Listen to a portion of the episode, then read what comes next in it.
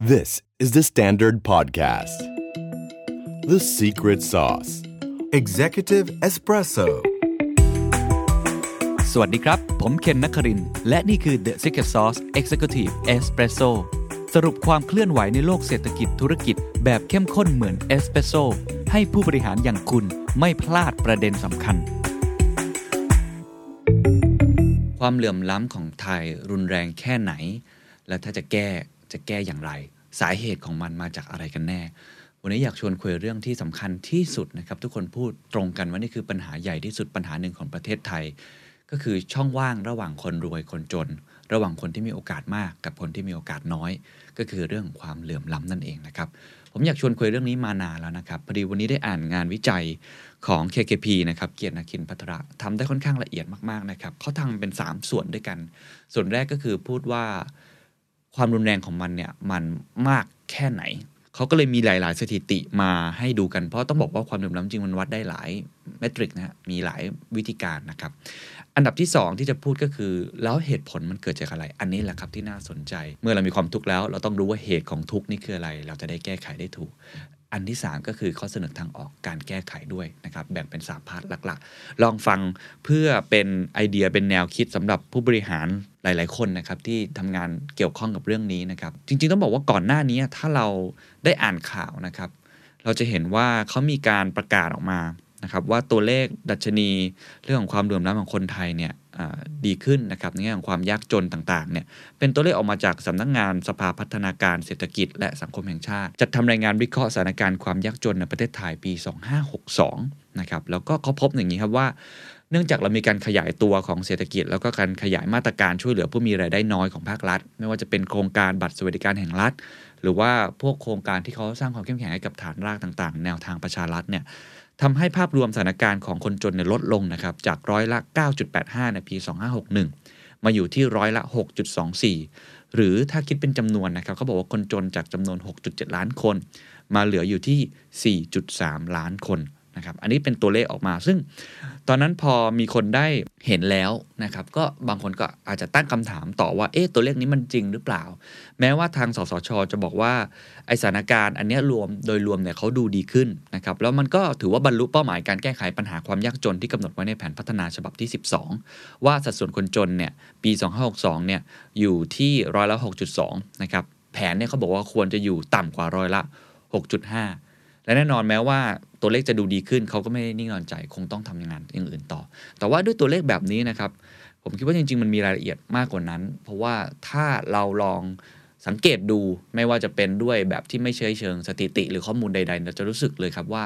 จริง ๆ แล้วความเหลื่อมล้ำยังเกิดขึ้นอยู่และยังมีขึ้นอยู่ นะครับเรียกได้ว่าค้านสายตาใครหลาย ๆ คนเอางี้แล้วกันพอตัวเลขนี้ออกมา ผมก็เวทน้ำหนักทั้งสองฝั่งนะครับว่าฝั่งที่เขาทำข้อมูลมามันก็คงจะมีข้อมูลที่จริงด้วย แต่ว่าพอวันนี้พอได้อ่านของ KKP ผมว่าน่าสนใจลองเอามาเปรียบเทียบกันดู หรือว่าเอามาพิจารณาเพิ่มต่อกันดูนะครับว่าเขามีการทำข้อมูลเพิ่มเติม จากอันเมื่อกี้ไปว่าเอ๊ะจริง ๆ แล้วไอ้ที่พูดกันมาเนี่ยมันตัวเลขนั้นมันเชื่อได้จริงหรือไม่นะครับเขาเปิดด้วย งานวิจัยอันนี้ครับเขาบอกว่าธนาคารโลกนะครับได้รายงานว่าการระบาดของโควิด -19 ทำให้ประเทศไทย มีผู้เสี่ยงที่จะมีรายได้ต่ำกว่าเส้นความยากจน หรือระดับรายได้ไม่เพียงพอที่จะใช้ในชีวิตประจำวันเพิ่มขึ้นอีก 1.5 ล้านคนนะครับอันนี้ก็เป็นการสะท้อนความเปราะบาง แม้ว่าในระยะยาวต้องบอกว่าความยากจนในไทยเนี่ยลดลงค่อนข้างมากนะครับก็คือจากระดับที่มากกว่าถึง 65%ในปี 1988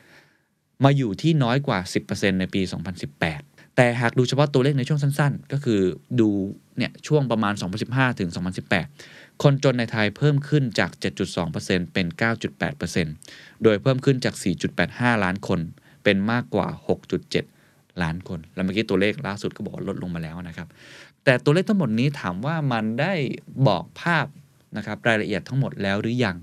ก็ต้องบอกว่ายังครับ เพราะว่าความเหลื่อมล้ำจริง ๆ มันมีหลายมาตรอย่างที่ผมบอกแล้ว มีหลายไม้บรรทัด เราลองไปดูกันดีกว่าว่าไอ้ความเหลื่อมล้ำของคนไทยเนี่ยจริง ๆ มันรุนแรงแค่ไหนนะครับ คือต้องบอกว่าระดับความเหลื่อมล้ำเนี่ยมันมีทั้งในแง่ของรายได้ ซึ่งอันเมื่อกี้ที่ที่เขาบอกมาเป็นระดับเชิงรายได้นะครับ แล้วก็ระดับความมั่งคั่งไม่เหมือนกันนะฮะ รายได้ก็คืออรายรับที่เราได้ต่อเดือนหรือว่าวัดเป็นต่อปี แต่ว่าความมั่งคั่งคือการสะสม นะครับสินทรัพย์ทรัพย์สินในหุ้นในที่ดิน หรือว่าแล้วแต่ ซึ่งอันนี้จริง ๆ แล้วเนี่ยเป็นอีกดัชนีหนึ่งที่จะบอกความเหลื่อมล้ำที่แท้จริง เพราะรายได้มันไม่ได้บอกทุกอย่างถูกไหมฮะไปทีละอย่างก่อน อันที่1ครับก็บอกว่าความเหลื่อมล้ำด้านรายได้ของไทยปรับตัวดีขึ้น แต่เกิดจากเหตุผลที่มันไม่ยั่งยืนนะครับในมุมมองเชิงระยะยาวเนี่ยความเหลื่อมล้ำด้านรายได้ของไทยเนี่ยพัฒนาในทางที่ดีขึ้น ถ้าเราดูตามกราฟเราจะเห็นเลยว่าสัดส่วนนะครับของคนที่รายได้ที่มากที่สุด นะครับประมาณ 20%นะกลุ่มกลุ่ม 20%ข้างบนเนี่ยลดลงอย่างต่อเนื่องนะครับแล้วก็เมื่อเทียบกับต่างประเทศก็ถือว่าไม่ได้แย่มากนักนะครับคืออยู่ในระดับแบบโอเคปานกลางนะฮะอย่างไรก็ตามครับ ถ้าเราดูงานวิจัยของ Peer หรือ PIEA ล่าสุดชี้ว่าความเหลื่อมล้ำทางด้านรายได้ที่ปรับตัวขึ้นดีขึ้นนั้น มันไม่ได้เกิดจากความสามารถของแรงงาน คือไม่ใช่ว่าแรงงานทำงานได้ดีขึ้น ได้รายได้ขั้นต่ำที่ดีขึ้น ได้รายได้ที่ดีขึ้น แต่ผลสำคัญมาจากการโอน ทั้งจากเทิงนโยบายภาครัฐที่ให้กบกลุ่มผู้สูงอายุนะครับหรือว่าบัตรสวัสดิการแห่งรัฐอะไรต่างๆ และจากคนที่เข้ามาทำงานในเมืองแล้วโอนกลับไปให้ในชนบทนะครับซึ่งต้องบอกว่าไอ้สอย่างเนี้ยมันไม่ยั่งยืน เพราะว่าคนไทยเนี่ยเข้าสู่สังคมผู้สูงอายุ แล้วก็แรงงานก็กำลังลดลงนะครับ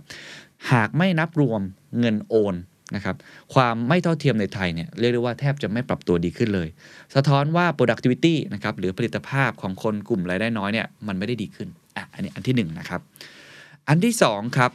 ดูด้านความมั่งคั่งกันดีกว่า ต้องบอกว่าประเทศไทยเป็นหนึ่งในประเทศที่มีความเหลื่อมล้าด้านความมั่งคั่งรุนแรงที่สุดในโลก แล้วก็มีแนวโน้มที่เติบโตสูงที่สุดด้วยนะฮะแม้ว่ารายได้เมื่อกี้จะดีขึ้นนะครับแต่ถ้าไปดูสินทรัพย์ที่คนแต่ละกลุ่มเนี่ยถือครองเนี่ยเช่น เขาดูเงินฝากธนาคารเนาะดูเรื่องของหุ้น ดูเรื่องของที่ดิน ถือได้ว่าคนรวยที่สุด 10%นะครับ ดูตามรูปที่3นะครับ10%ของไทยเนี่ยนะฮะถือครองทรัพย์สินมากถึงกว่า 77%ของคนทั้งประเทศ คนแค่ 10%เท่านั้นในประเทศไทย ถือครองทรัพย์สินทั้งหมดในประเทศถึง 77%ตัวเลขมันเริ่มกลับหัวละ กลับด้านละ และคนที่รวยที่สุด 1%ของประเทศนี้ ถือทรัพย์สินเฉลี่ยคนละ 33 ล้านบาท ต่างกันถึง 2,500 เท่า เมื่อเทียบกับค่าเฉลี่ยของกลุ่มคนที่จนที่สุด 20%แรกของประเทศ ถ้าเอา 1%ของคนที่รวยที่สุด ถือทรัพย์สินเนี่ยอยู่ที่ประมาณ 33 ล้านบาท ไปเทียบกับ 20%แรกของคนที่มีความมั่งคั่งน้อยที่สุดที่ประมาณ 20%ก่อนนะครับ พบว่าโดยค่าเฉลี่ยต่างกันถึง 2,500 เท่า ต้องบอกว่าในมิตินี้ครับถ้าเปรียบเทียบกับต่างประเทศ นอกจากเราจะเป็นประเทศที่มีสัดส่วนความมั่งคั่งของคน 1%สูงที่สุดในโลก แล้วตัวเลขดังกล่าวยังเพิ่มขึ้นอย่างก้าวกระโดดนะครับในระหว่างปี 2008 ถึง 2018 ดูรูปตามครับจะเห็นเลยว่าเปอร์เซ็นต์การเพิ่มขึ้นนะครับมันเพิ่มขึ้นอย่างก้าวกระโดด ในช่วง 10 ปีนี้นะฮะ ถือครองมากที่สุดเนี่ยเทียบกับหลาย ๆ ประเทศเนี่ยไม่ว่าจะเป็นอินเดีย อินโดนีเซีย เกาหลี รัสเซีย สาเหตุสำคัญที่ทำให้ความมั่งคั่งมีความต่างกันมากดังนี้นะครับ เป็นเพราะการเติบโตทางเศรษฐกิจที่อยู่ในระดับต่ำกว่าการเติบโตของตลาดหุ้นไทยตั้งแต่หลังวิกฤตต้มยำกุ้ง อันนี้ก็มีกราฟมาเหมือนกันว่า ถ้าเทียบไอ้ equity market กับ GDP จะเห็นว่า GDP ก็เติบโตเป็นตามอินเด็กซ์ของเขา แต่ว่าพอดูในแง่ของการเติบโตของตลาดหุ้นจะเห็นได้ว่ามันเพิ่มมากกว่า มันบอกอะไรครับ ก็หมายความว่าโอกาสของคนที่จะเข้าไปลงทุนในหุ้น โอกาสของคนที่เข้าไปลงทุนในพันธบัตร โอกาสของคนที่จะเข้าถึงสินทรัพย์เสี่ยงเหล่านี้ที่จะสร้างผลตอบแทนมากขึ้นเรื่อย ๆ ก็จะมีมากกว่าฉะนั้นคนรวยก็คือจะรวยขึ้นไปเรื่อยๆ เพราะเขามีโอกาสในการลงทุนมากกว่า ตรงกันข้ามกับคนที่เขามีรายได้ไม่ได้สูงนักหรือคนจนเนี่ย เมื่อโตตาม GDP เนี่ยเขาโตแบบไม่ได้ก้าวกระโดดมากนัก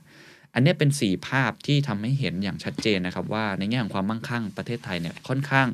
รุนแรงมาก อีกอันนึงครับเขาไปดูไอ้ตัวเลขที่เมื่อกี้ผมบอกแต่ตอนต้นแล้วครับว่าไอ้ค่าเฉลี่ยทางรายได้ของเราเนี่ยก็ดูเหมือนความเหลื่อมล้ำทางด้านรายได้ น่าจะดีขึ้นนะครับซึ่งอ้างอิงจากแบบสำรวจสภาวะไอเศรษฐกิจและสังคมแห่งชาติเนี่ยที่ต้องบอกว่าถือว่ามีความครบถ้วนที่สุดแล้วของไทยนะครับ อย่างไรก็ตามเขาตั้งข้อสังเกตดังนี้ KKP ก็ตั้งดังนี้นะครับว่า กลุ่มตัวอย่างที่อยู่ในแบบสำรวจ มีแนวโน้มเป็นกลุ่มคนรายได้น้อย เมื่อพิจารณารายได้ต่อคนต่อเดือนในปี 2017 จะพบว่าเมื่อเรียงข้อมูลจากรายได้น้อยไปมากถึงครัวเรือนในตำแหน่งที่ 90 ก็คือมี 100%ดูตั้งแต่ 0 ไปจนถึง 90 จะเห็นว่ารายได้อยู่ในระดับประมาณ 21,133 บาท ถ้าเราตีความตามอันนี้ก็คือเป็นผลผลวิจัยของไอตัว สสชเมื่อกี้นะฮะ จะเห็นได้ว่าคนไทยอีกกว่า 90%เนี่ยมีรายได้ต่อเดือนต่ำกว่าระดับ 21,133 บาท ถามว่าตัวเลขนี้ทุกท่านคิดยังไงบ้าง ทาง KKP เขาบอกอย่างนี้เขาบอกว่า ดูแล้วไม่น่าจะเป็นไปได้ เพราะว่ามันถือว่าต่ำมากเมื่อเทียบกับข้อมูลจากแหล่งอื่นๆ คือมันมีแหล่งอื่นๆ ให้ให้ให้เราเทียบเคียงด้วยว่างั้นเถอะว่ารายได้ของคนไทย 90%นะคิดคุณภาพตาม 90%ของคนไทยรายได้อยู่ที่ประมาณ 21,133 บาทเองเท่านั้นหรือ ถ้าเกิดรายได้อยู่ที่ประมาณนี้ตอนที่เขาทำ ลักษณะเป็นผลวิจัยมันอาจจะทำให้เกิดข้อมูลคลาดเคลื่อนด้วย เขาสะท้อนภาพชัดเจนว่ามีคนบางกลุ่มครับ ที่มีรายได้ในระดับสูงกว่านี้ แต่ไม่ได้อยู่ในการสำรวจนี้ทำให้ตัวเลขรายได้ของกลุ่มคนที่รายได้สูงในแบบสำรวจ มีแนวโน้มต่ำกว่าความเป็นจริง และตัวเลขความเหลื่อมล้ำก็เลยต่ำกว่าความเป็นจริงอะถ้าเราดูตัวเลขเกินไอตัว 10%ไอ90%ขึ้นไปเมื่อกี้เราจะเห็นว่าค่าอยู่ที่ประมาณ 29,250 บาท ซึ่ง KKB ตั้งข้อสังเกตว่ามันน้อยเกินไป ก็คือ เป็นการ sample นี่อันนี้เป็นในเชิงสถิติแหละครับว่า sampling กลุ่มตัวอย่างมาอาจจะทำให้เกิดความคลาดเคลื่อนด้วย อันนี้เป็นการตั้งข้อสังเกตอยู่เฉยๆนะครับ อันนี้ผมเอามาเล่าให้ฟังนะ ไม่ได้บอกว่าใครถูกหรือผิดนะฮะ แต่เป็นการตั้งข้อสังเกต แต่อันที่ 4 อันนี้นะครับ อันนี้จริงยิ่งกว่าจริงครับ ก็คือว่าเศรษฐกิจไทยในช่วงที่ผ่านมาโตแบบไม่ทั่วถึง รวยกระจุกจนกระจาย เราได้ยินกันเยอะนะครับ ในมิติการเติบโตรายได้ ข้อมูลมันสะท้อนภาพชัดเจนว่ากลุ่มคนที่มีรายได้สูงเนี่ยมีรายได้ที่เติบโตสูงขึ้น เร็วกว่าคนที่รายได้น้อยดูตามรูปที่ 8 จะเห็นเลยว่า รายได้สูงสุดของคนไทยเนี่ยนะฮะกลุ่มคนที่เป็นรายได้สูงเนี่ยจะมีการอัตราการเติบโตที่เพิ่มขึ้นเรื่อยๆ แต่ว่ารายได้น้อยเนี่ยแทบจะไม่เพิ่มขึ้นสักเท่าไหร่ ในขณะที่การบริโภคของคนรายได้น้อยต้องตามมาจากการก่อหนี้ที่เพิ่มสูงขึ้นมาอย่างต่อเนื่อง เพราะครัวเรือน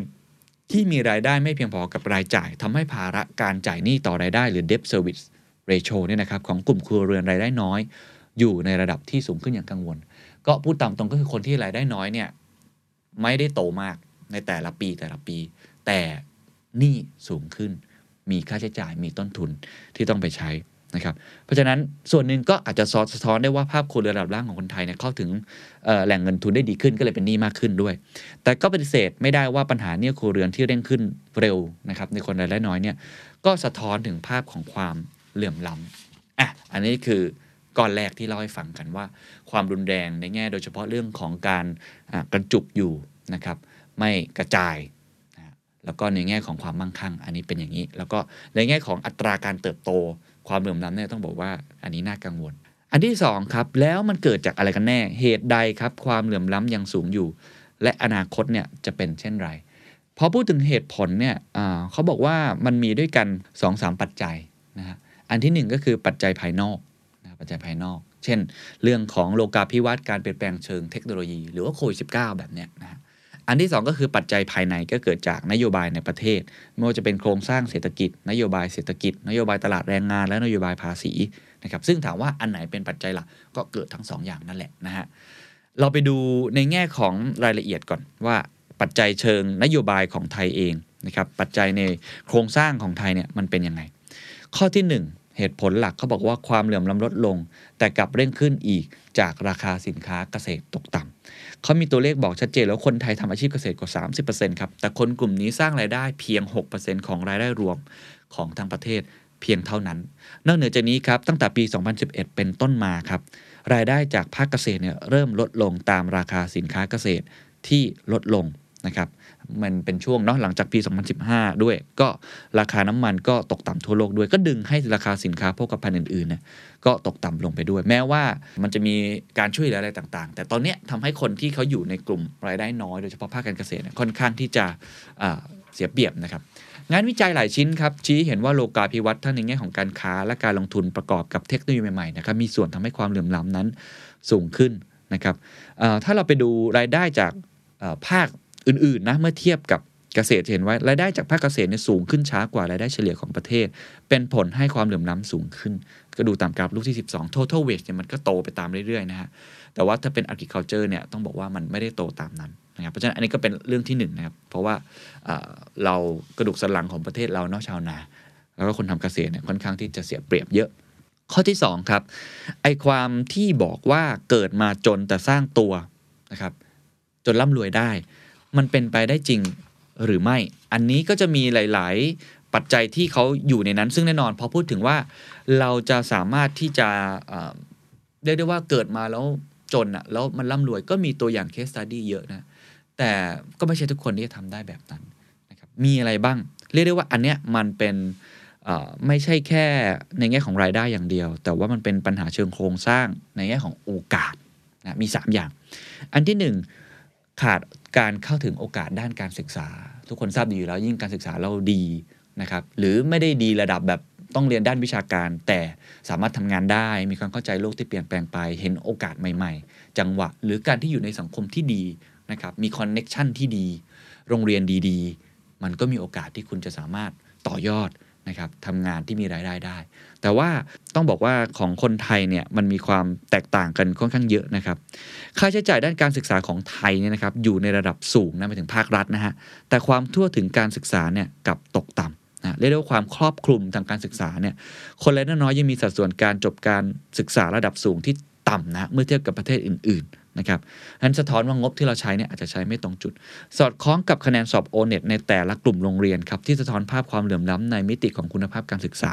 นะครับก็จะเห็นได้ว่าโรงเรียนขนาดใหญ่โรงเรียนที่อยู่ในเมือง แล้วก็อยู่ในกรุงเทพมีคะแนนเฉลี่ยโอเน็ตที่สูงกว่า แน่นอนบางคนอาจจะบอกว่ามันก็ต้องเป็นอย่างนั้นอยู่แล้วใช่ไหมนะครับถ้าไปดูในประเทศอื่นๆนะจะพบว่าค่าเฉลี่ยของโรงเรียนในเมืองใหญ่กับชนบทเนี่ยมันไม่ได้ต่างกันเยอะนะครับแต่ของไทยเนี่ย ค่อนข้างต่างกันเยอะนะครับแน่นอนครับความหลื่มล้ำคุณภาพนี้จะยิ่งส่งเสริมให้ครัวเรือนรายได้สูง สามารถส่งลูกหลานไปเรียนพิเศษนะครับแล้วก็เข้าหมหาวิทยาลัยชั้นนำได้ เรื่องนี้ยิ่งเป็นเรื่องที่ผมคิดว่ามันเริ่มทวีความรุนแรงมากขึ้นนะครับไม่แน่ใจว่าทุกท่านเริ่มเห็นปรากฏการณ์นี้หรือยังนะฮะหลานๆของพวกเราตอนนี้ส่วนใหญ่ถ้าเป็นรุ่นผมเนี่ยคนที่มีสตังค์หน่อยเนาะก็จะเรียนโรงเรียนคริสใช่ไหมโรงเรียนคริสหรือโรงเรียนมหาวิทยาลัยดีๆ จุฬาธรรมศาสตร์เกษตรอะไรก็ว่ากันไปนะ ตอนนี้ผมเห็นหลานๆของเพื่อนๆหลายท่านแล้วก็ตัวผมเองด้วยเนี่ยเราเริ่มเห็นว่าเขามีทางเลือกอื่น เขาจะไปเรียนโรงเรียนนานาชาติ ตอนนี้ถ้าเกิดว่าเด็กๆที่เป็นลูกคนที่มีเงินหน่อยเนี่ยนะครับ ส่วนใหญ่ก็พูดได้ 2-3 ภาษานะครับแล้วก็เติบโตขึ้นมาก็คงไปเรียนต่างประเทศคงไม่ได้เรียนในเมืองไทย มันเริ่มเห็นแกลบมากขึ้นแล้วว่า ตอนรุ่นผมแค่ต่างแค่โรงเรียนรัฐกับโรงเรียนเอกชนใช่ไหมครับตอนรุ่นนี้มันเริ่มต่างไปว่าไม่ใช่แค่โรงเรียนรัฐเอกชนแล้วแต่เป็นโรงเรียนนานาชาติ นะครับแล้วจะเริ่มเห็นเด็กรุ่นใหม่เนี่ยพูดภาษาอังกฤษได้เป็นเรื่องปกติ จริงๆก็เป็นเรื่องดีก็ทำให้เราสามารถแข่งขันได้ในเวทีโลก แต่มองอีกมุมหนึ่งก็คือ แล้วคนที่เขาเข้าไม่ถึงล่ะเขายังอยู่จุดเดิมครับเขายังเรียนโรงเรียนภูทรต่างจังหวัดเหมือนเดิม เราจะทำยังไงคนกลุ่มนี้ มันก็จะมีความเหลื่อมล้ำมากขึ้นเรื่อยๆนะครับอันที่สองครับแรงงานของเราเนี่ยไม่มีอำนาจต่อรอง ก็ปลาใหญ่ กินปลาเล็กนั่นเองนะธุรกิจรายเล็กแข่งขันยากมากนะฮะเขาไปดูรายได้นะครับว่าค่าจ้างของไทยเนี่ยแทบไม่เติบโตเลยในระยะหลัง และโตน้อยกว่าการเติบโตของ GDP หมายความว่าถ้าคุณเป็นลูกคนทำงานปกติไม่ได้เป็นลูกเจ้าของเท่าแก่ที่ไหน แล้วคุณก็เข้าทำงานปกติเนี่ยนะฮะเขาบอกว่าค่าจ้างแรงงานของคุณแทบจะไม่เติบโตขึ้นเลยนะครับคืออยู่ในระดับต่ำกว่าการเติบโตของ GDP นะครับส่วนหนึ่งก็สะท้อนภาพของการเติบโตทางเศรษฐกิจที่กระจุกตัวอยู่ในกลุ่มทุน และไม่ส่งผ่านมาถึงแรงงาน โดยเฉพาะประเทศไทยขาดกฎหมายที่กำกับการแข่งขันทางการค้าอย่างเป็นระบบนะครับทำให้ธุรกิจหลายแห่งเนี่ยนะฮะสามารถที่จะทำกำไรเพิ่มจากการผูกขาด ในขณะที่แรงงานคนทำงานทั่วๆไปเนี่ยมีอำนาจในการต่อรองที่ลดลงน่ากังวลกว่านั้นก็คือเรายังขาดกฎหมายคุ้มครองแรงงานที่เหมาะสมและขาดนโยบายช่วยเหลือและสร้างโอกาสให้กับคนที่เขามีรายได้น้อย ก็คือสิทธิ แรงงานของไทยอยู่ในระดับต่ำแล้วก็สัดส่วนใหญ่ของแรงงานยังทำงานอยู่ในภาคเศรษฐกิจที่มีความเปราะบางค่อนข้างสูงนะครับเพราะฉะนั้นถ้าคุณเป็นคนที่มีหลายคนก็เคยคุยกับผมเรื่องนี้ว่าทำงานเป็น 10 ปี รายได้มันเพิ่มขึ้นน้อยมากเลยรายได้ไม่ได้เพิ่มขึ้นมาแล้วถ้าเกิดคุณไม่ได้มีต้นทุนชีวิตที่ดีมาก มันก็ดูเป็นไปไม่ได้ที่คุณจะเก็บเงินได้เป็นล้านหรือ 10 ล้าน มันดูยากมากถูกไหมฮะในขณะที่คนอื่นถ้าเขามีต้นทุนที่ดีกว่าเขาก็มีโอกาส อันนี้ก็เป็นภาพสะท้อนอันหนึ่งอีกทางเลือกหนึ่งที่เป็นไปได้สำหรับคนทำงานนะครับเขาก็อาจจะบอกว่าเอางี้ละกันถ้าเกิดว่าเป็นมนุษย์เงินเดือนกินเงินเดือนไปโอ้โหทำเป็น 10 ปีกว่าจะขึ้นตำแหน่งกว่าจะอะไรเงินเดือน ก็ออกมาทำธุรกิจตัวเองดีกว่า แต่ก็ไม่ง่ายเหมือนกันถูกไหมฮะเอามาทำธุรกิจตัวเองครับงานวิจัยของสถาบันวิจัยเศรษฐกิจป่วยอึ้งพากรนะครับให้ข้อมูลว่าบริษัทที่ใหญ่ที่สุด 5%มีสัดส่วนกำไร กว่า 60%ของรายรับทั้งหมด ซึ่งเป็นความเหลื่อมล้ำในมิติของธุรกิจที่น่ากังวล เช่นเดียวกัน ลองดูภาพตามกราฟครับ สมมติว่าแบ่งเป็น 100% 5%คือบริษัทใหญ่ คือต้องบอกประเทศไทยเนี่ยมันมีกลุ่มทุน ไอ้คอนกลเมเรตหรือบริษัทขนาดใหญ่เนี่ยค่อนข้างเยอะนะครับเมื่อเทียบกับหลายๆประเทศนะอันนี้ว่ากันตามตรงเราจะเห็นธุรกิจขนาดใหญ่แล้วก็เขาก็ใหญ่ขึ้นเรื่อยๆถูกไหมครับในมุมหนึงก็เป็นเรื่องดีเพราะก็ไปตะลุยต่างประเทศนะฮะแต่ว่าอีกมุมหนึ่งก็คือธุรกิจขนาดเล็กก็จะแข่งขันยากอำนาจการต่อรองก็น้อยนะฮะ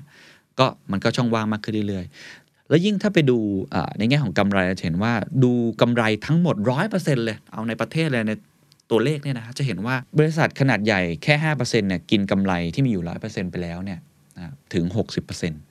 ถ้าดูยอดขายก็คือกินไป 46%บริษัทขนาดเล็กไมีถึง 95%แต่กินกำไรได้แค่ 40%เท่านั้นเอง แน่นอนดูภาพนี้มันก็ก็คงต้องเป็นอย่างนั้นถูกไหมครับกก็เป็นเรื่องปกติอะที่บริษัทขนาดใหญ่เขาก็ต้องมีกำไรเยอะ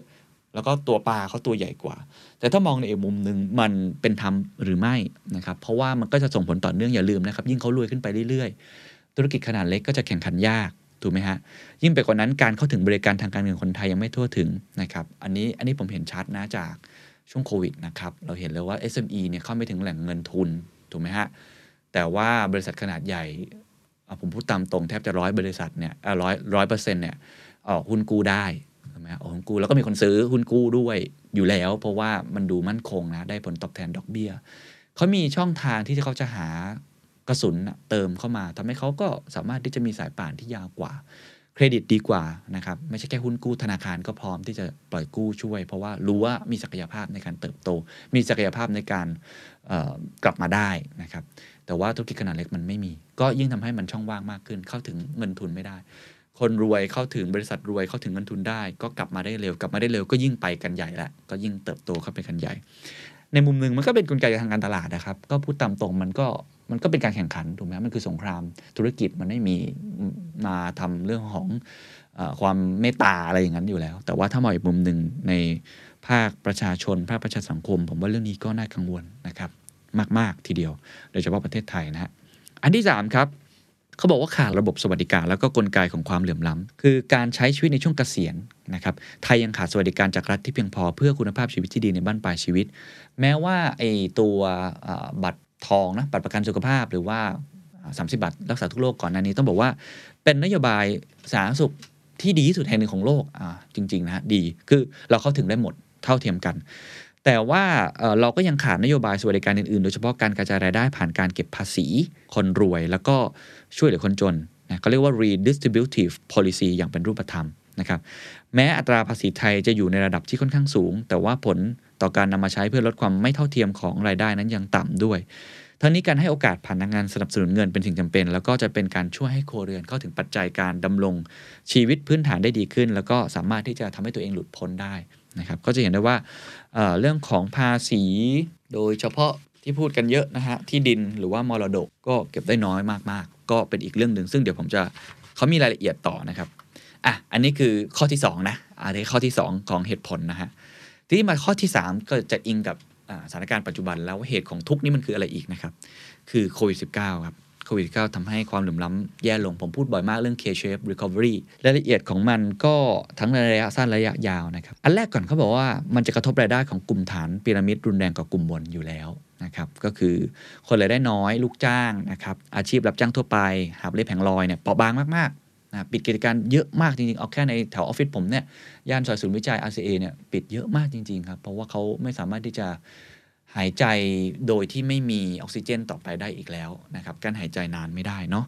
ยิ่ง work from home แล้วก็บริษัทหลายและบริษัททำได้ แต่ว่าพวกเขาอาจจะทำไม่ได้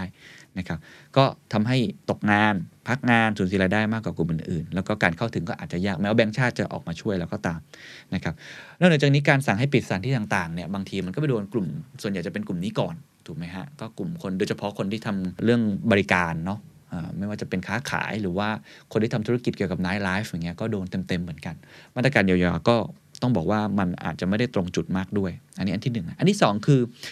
informal sector ของไทยเนี่ยเยอะมาก ๆ อยู่แล้วนะครับ แรงงานนอกระบบมีจำนวนมาก รัฐสวัสดิการที่เข้มแข็งเนี่ยมันอาจจะไม่เพียงพอ ระบบคุ้มครองทางสังคมไทยอยู่ในเกณฑ์ต่ำเมื่อเทียบในระดับสากล รัฐบาลไทยเนี่ยเขาใช้เงินคุ้มครองทางสังคมคิดเป็น 3.7%ของ GDP ต่ำกว่าหลายประเทศในภูมิภาค เวียดนามให้ 6.3%ไต้หวัน 9.7%เกาหลีใต้ 10.1%ญี่ปุ่น 23.1%ส่วนหนึ่งก็ต้องบอกว่ามันเป็นโครงสร้างของเศรษฐกิจไทยมันเป็นอย่างนี้ก็คือ informal sector อออยู่นอกระบบประกันสังคมเนี่ยสัดส่วนที่ค่อนข้างสูงนะเราเห็นเลยว่าตอนที่เราทำเรื่องเราชนะเราอะไรทั้งหลายแหล่ออกมาเนี่ยมันเข้าไม่ถึง กว่าจะเข้าถึงต้องใช้เวลานิดหนึ่งแล้วก็ตัวเลขคนที่อยู่ในประกันสังคมเนี่ยมีไม่ได้เยอะมาก สัดส่วนเนี่ยอยู่ที่ประมาณ 54%ของแรงงานทั้งหมดนะครับ อันนี้คืออยู่นอกระบบนะ ก็เกินเกินครึ่งนะฮะอออยู่ใน sector ไหนแน่นอนเกษตรอยู่แล้วนะครับ อยู่ในการจ้างงานพวกภาคการค้า การโรงแรม ธุรกิจเล็ก ๆ นั่นแหละครับ ภาคบริการต่างๆ ซึ่งพวกนี้ก็ต้องบอกว่าได้รับผลกระทบจากไอตัวโควิด -19 ด้วย การขาดโครงข่ายคุ้มครองทางสังคม หรือที่เขาเรียกว่าไอ SSN นะครับ Social Safety Net ของเมืองไทยเนี่ย พวกว่างงานสูญเสียรายได้ ก็ทำให้มีความเสี่ยงมากขึ้น อันที่ 3 ครับ เทคโนโลยีครับ ก็คือ digital divide ที่ผมพูดบ่อยเหมือนกันความไม่เท่าเทียมด้านดิจิทัลอย่างที่บอกเช่น work from home บางคนทำได้บางคนทำไม่ได้ โทรศัพท์มือถือที่เราใช้กันนะครับบางคนเข้าไม่ถึงพอเข้าไม่ถึงก็ขาดโอกาสนะครับแล้วก็เหลือเรื่องของเทคโนโลยีอินเทอร์เน็ตอะไรต่างๆ อันนี้ก็เป็นอีกปัจจัยหนึ่ง ซึ่งมันซ้ำเติมเนาะเพราะว่าโควิดสิมันทำให้ automation มันเข้ามาเร็วขึ้นอีคอมเมิร์ซอะไรแบบนี้มันเข้ามาเร็วขึ้น ความรู้พวกนี้ก็เลย จำเป็นนะครับ เมื่อกี้ทั้งหมดก็เป็นเรื่องของโควิดสินะครับ อันที่4ครับข้อที่ 4 สาเหตุก็คือสังคมผู้สูงอายุนะครับจะทำให้ความเหลื่อมล้ำเนี่ยแย่ลงไปอีกนะครับเขาเคยประเมินว่าผลกระทบจากการเข้าสู่สังคมผู้สูงอายุต่อเศรษฐกิจไทย ก็คือปัญหาแก่ก่อนรวยมีโอกาสสูงขึ้นที่จะเกิดขึ้นรุนแรงกว่าในกลุ่มคนจนนะเพราะว่ากลุ่มคนจนที่มีรายได้น้อยเนี่ยการสะสมความมั่งคั่งเขาน้อย ก็คือเขามีกระสุนนะสเบียงเขาน้อยนะฮะ แถมยังมีหนี้ครัวเรือนที่สูงอีก เมื่อคนกลุ่มนี้เข้าสู่วัยชาราเนี่ยแล้วเขาก็ไม่ได้เตรียมพร้อมเข้าสู่วัยเกษียณก็ทำให้โอกาสในการพัฒนาตัวเองลดลง แล้วก็อาจจะเป็นตัวเร่งความเหลื่อมล้ำนะครับ ถ้าเราไปดูข้อมูลจะเห็นว่าโครงสร้างของอายุหัวหน้าครัวเรือนนะครับอันนี้ตัวเลขนี้น่าสนใจนะหัวหน้าครัวเรือนในกลุ่มคนจน เป็นคนสูงอายุมากกว่าครัวเรือนโดยเฉลี่ยด้วยก็หมายความว่าคนที่เขาเป็นคนที่มีรายได้น้อยเนี่ยอาจจะคิดแบบหนึ่งได้ก็คือเขายังทำงานอยู่ คือตัวเขาอายุเยอะแต่เขายังต้องทำงานอยู่ ก็จะเห็นเลยว่ากลุ่มคนรายได้ต่ำกว่า 20%นะครับล่างสุดเนี่ยนะฮะมีคนที่อายุเกิน 65 ปีนะขึ้นไปถึง 32% 50ถึง64 ปีถึง 38%นะครับในขณะที่กลุ่มคนทั้งประเทศค่าเฉลี่ยจะจะน้อยกว่า ก็ผมพูดไปแล้วเรื่องเหตุของทุกนะครับ ว่าสาเหตุของมันคืออะไรมีปัจจัยภายในนะครับมีเรื่องของปัจจัยภายนอก แล้วก็โครงสร้างของเศรษฐกิจ อีกอันนึงที่เขาชวนคุยเหมือนกันก็คือเป็นปัจจัยเชิงสถาบันนะครับมันก็คือเรื่องของการเมืองนั่นเองนะการเมืองเป็นหนึ่งในรากของปัญหาความเหลื่อมล้ำนะฮะต้องบอกว่ามันมีแนวคิดหนึ่งจากนักเศรษฐศาสตร์ชื่อดังคุณดารอนนะครับเอสโมกลูเสนอว่าในระบบการเมืองแบบประชาธิปไตยโดยสมบูรณ์ที่ทุกคนมีอำนาจทางการเมืองเท่าเทียมกันเนี่ยการกำหนดนโยบายของภาครัฐเนี่ยมันจะเอื้อต่อการกระจายรายได้ให้กับคนทุกกลุ่มในสังคมมากกว่า แล้วก็การสร้างการเติบโตเนี่ยอย่างทั่วถึงมากกว่าก็คือมี inclusive growth มากกว่า เนื่องจาก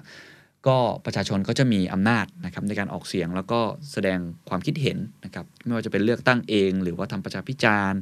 แล้วก็เรื่องของ accountability นะการตรวจสอบถ่วงดุลในการทำงานของภาครัฐ อย่างอิสระแล้วก็เป็นระบบ หรือบางการบังคับใช้กฎหมายยังเป็นธรรมไม่เลือกปฏิบัติ พวกเอื้อผลประโยชน์ต่อพวกพ้องนะฮะมันก็จะเป็นการสร้างแรงกดดันได้มากกว่า อันนี้ก็ต้องไปตรงมานะฮะเพราะฉะนั้นยิ่งประเทศไทยถ้าไปดูเขาเรียกว่ามันเป็นดัชนี polity นะฮะเป็นดัชนีวัดเปรียบเทียบการพัฒนาการเมือง รายประเทศลบสิคือประเด็จการ แล้วก็ถึง 10 คือประชาธิปไตยเนี่ยนะครับประเทศไทยก็อยู่ในประมาณลบลบสนะปี 2014 นะ แต่ตอนนี้อาจจะดีขึ้นแล้วผมไม่ได้ตามละเอียดนะครับ แต่เมื่อเทียบกับประเทศอื่นๆ ก็ค่อนข้างที่อาจจะไม่ได้ดีนักนะครับนี่ก็เป็นหนึ่งในปัญหานะครับ นอกเหนือจากนั้น อันนี้ผมก็เคยพูดเนาะเป็นเรื่องของการที่ความต่อเนื่องของนโยบายด้วยนะการลงทุนจากภาคต่างชาติมันก็อาจจะไม่ค่อยต่อเนื่องสักเท่าไหร่เมื่อการเมืองมันไม่ค่อยนิ่งนะครับ อีกอันนึงก็คือ เรื่องของอรูปแบบนโยบายที่ไม่เป็นธรรมนะครับ ซึ่งอันเนี้ยคนพูดเยอะมากนะครับ เวลาพูดถึงความเหลื่อมล้ำทุกคนจะพูดถึงเรื่องนี้ก่อนก่อนเลยด้วยซ้ำมันเป็นในแง่ของหลาย ๆ มุมคือกฎหมายนั่นแหละนะครับนโยบายต่างๆ ที่มันไม่ไปทำเขาแจกแจงมาประมาณสี่อย่าง อันแรกคือเสรีภาพของสื่อนะครับก็ตัวเลขของเราเนี่ยไทยอยู่ที่ลำดับที่ 113 จาก 141 นะครับ คือถามว่าสื่อเกี่ยวอะไร มันก็จะทำให้การตรวจสอบ การทำงานภาครัฐ มันอาจจะหรือว่ากลุ่มทุนใหญ่เนี่ยมันอาจจะทำได้ค่อนข้างยาก อันดับที่1เนาะอันดับที่ 2 คือด้านความปลอดภัยของประชาชน และการคอร์รัปชันที่ได้คะแนนที่ค่อนข้างต่ำนะครับเนื่องจากรัฐไม่มีความจำเป็นต้องปกป้องประชาชน ที่ไม่มีอำนาจทางการเมืองจากความหละหลวมในการบังคับใช้กฎหมาย แล้วก็ขาดระบบการตรวจสอบและถ่วงดุลนำไปสู่นโยบายที่ไม่เป็นธรรมนะครับอันที่ 3 ก็คือการเรื่องของปกป้องทรัพย์สินทางปัญญาที่ไม่ได้มาตรฐานแล้วก็ไม่ค่อยดี แล้วก็อันที่ 4 ก็คือคนพูดเยอะนะครับกฎหมายกำกับการแข่งขัน นะครับเรามีหน่วยงานนี้คือกขคเนาะคณะกรรมการเรื่องผูกขาดนะครับ ก็ไม่ค่อยไม่ค่อยสามารถทำงานได้อย่างเต็มที่เอื้อให้เกิดการผูกขาดโดยธุรกิจบางกลุ่มนะครับทั้งหมดนี้ล้วนเป็นส่วนที่ทำให้ปัญหาของความเหลื่อมล้าในไทยเนี่ยแย่ลงนะครับไม่ว่าจะเป็นเรื่องของการคอร์รัปชันเป็นปัญหารุนแรงเมื่อเทียบกับประเทศอื่น แล้วก็การจัดอันดับเรื่อง transparency checks and balance อะไรพวกเนี้ยถือว่าอยู่อันดับที่อาจจะไม่ได้ดีมากนักนะครับ แล้วก็กฎหมายเรื่องการผูกขาด พวกนี้มันอาจจะไม่ได้เหมือนมีการ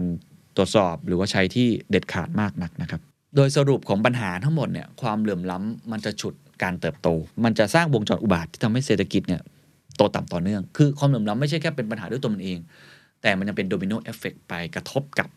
การเติบโตในเชิงเศรษฐกิจ เพราะว่าหนึ่งก็คือเรื่องของ middle income trap มันจะทำให้เราไม่สามารถหลุดจาก ไอ้รายได้ปานกลางตรงนี้ได้ ความไม่แน่นอนของการเมืองเนี่ยมันจะนำไปสู่ความไม่ต่อเนื่องของนโยบาย แล้วก็ลดความเชื่อมั่นด้วย แล้วก็การจัดสรรทรัพยากรที่ไม่มีประสิทธิภาพนะครับ เพราะว่าคนที่มีความสามารถไม่สามารถก้าวขึ้นมาทำหน้าที่ของตัวเองได้อย่างเต็มที่ หรือว่าไม่สามารถก้าวขึ้นมาทำประโยชน์ต่อการเติบโตของประเทศได้อย่างเต็มที่นะครับอันนี้ก็เป็นอีกอันหนึ่งที่ทำให้ฉุดการเติบโต อันนี้คือทั้งหมดนะครับของก้อนที่ 2 ก็คือเรื่องของปัญหาเนาะที่เกิดขึ้นทั้งหมดนะครับผมจะแรปอัพ เล็กน้อยนะครับว่าวิธีการแก้ไข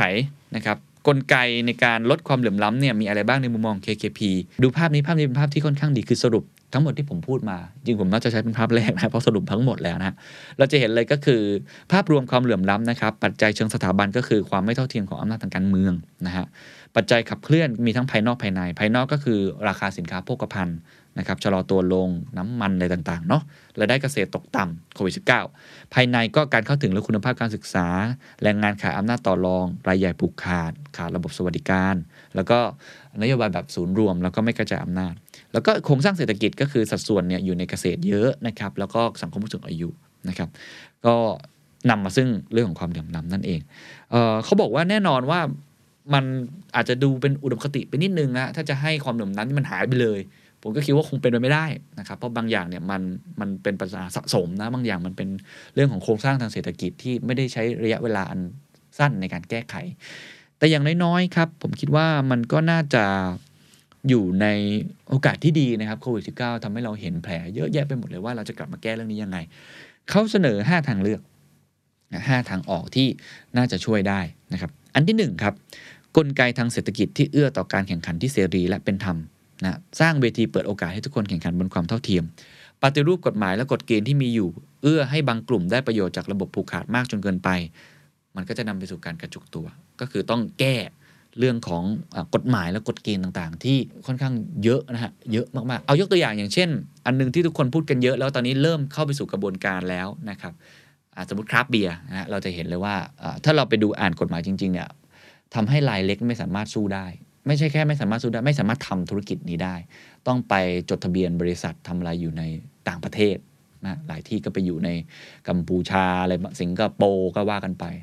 มันเป็นเรื่องของการจำกัด ซึ่งมันเป็นมองในทางหนึ่งก็คือคงเป็นกฎหมายที่มันเก่าอะครับกฎหมายมันเขียนเขียนไว้นานแล้วมันอาจจะถูกต้องในบริบทนั้น แต่ปัจจุบันนี้มันอาจจะไม่ใช่ ซึ่งผมเชื่อว่ากฎหมายแบบนี้มีอยู่เยอะมากในหลายๆ อุตสาหกรรมนะครับ ก็ ต้องแก้นะฮะ อันที่2ครับกลไกด้านภาษีครับในการกระจายรายได้และความมั่งคั่ง แน่นอนภาษีรายได้อัตราความก้าวหน้า เก็บแล้วก็คนที่รวยหน่อยก็ต้องบนฐานความมั่งคั่งเนาะต้องช่วยคนจนนะภาษีที่ดิน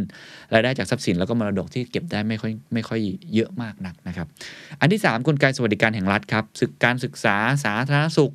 การเข้าถึงสินเชื่อ ความเท่าเทียม รวมถึงการมี social safety net นะครับที่จะช่วยให้ คุณภาพชีวิตพื้นฐานทุกคนมันควรจะเท่ากัน มันมีอันนึงผมเพิ่งอ่าน thinking fast and slow นะครับเขาบอกว่าเวลาจะออกแบบนโยบายเนี่ยคนมักจะนึกถึงเรื่องความสุขนะครับแต่ว่าจริง ๆ แล้วถ้าเป็นในเชิงนโยบายภาพใหญ่เนี่ยความสุขมันเป็นเรื่องของ subjective มันเป็นเรื่องของบุคคล บุคคลบางคนพอใจ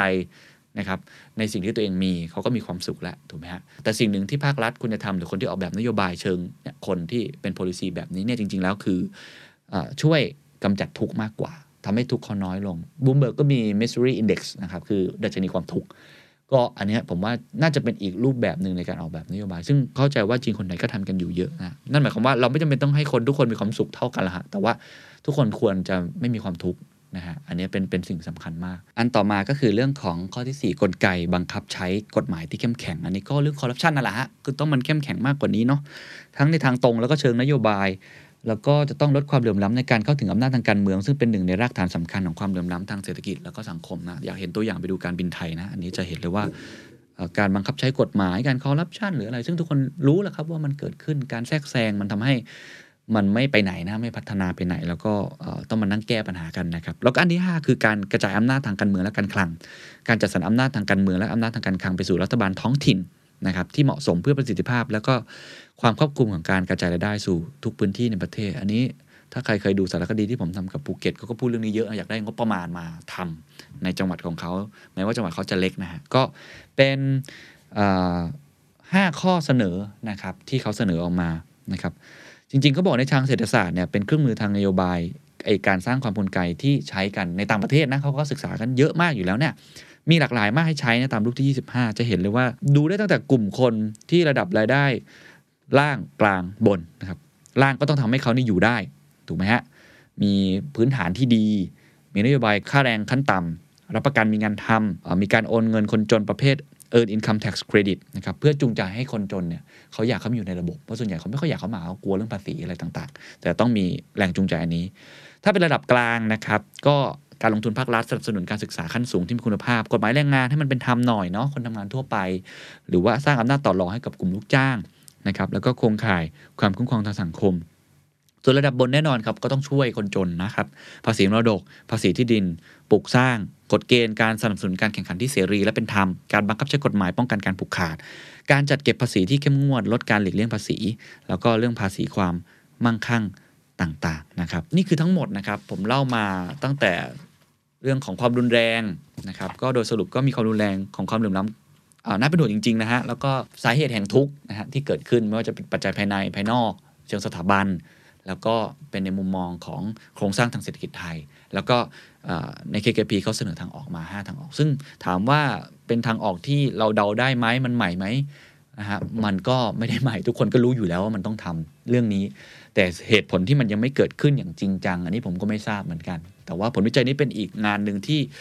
ควรค่าแก่การเอามาทำให้มันเกิดขึ้นได้จริงนะครับ ตอนนี้ผมว่าอยู่ที่การทำให้เกิดขึ้นได้จริง ไม่เช่นนั้นความเดือดร้อนของไทยถ้ามันรุนแรงมากขึ้นเรื่อย ๆ มันไม่มีความสุข หรือว่าไม่มี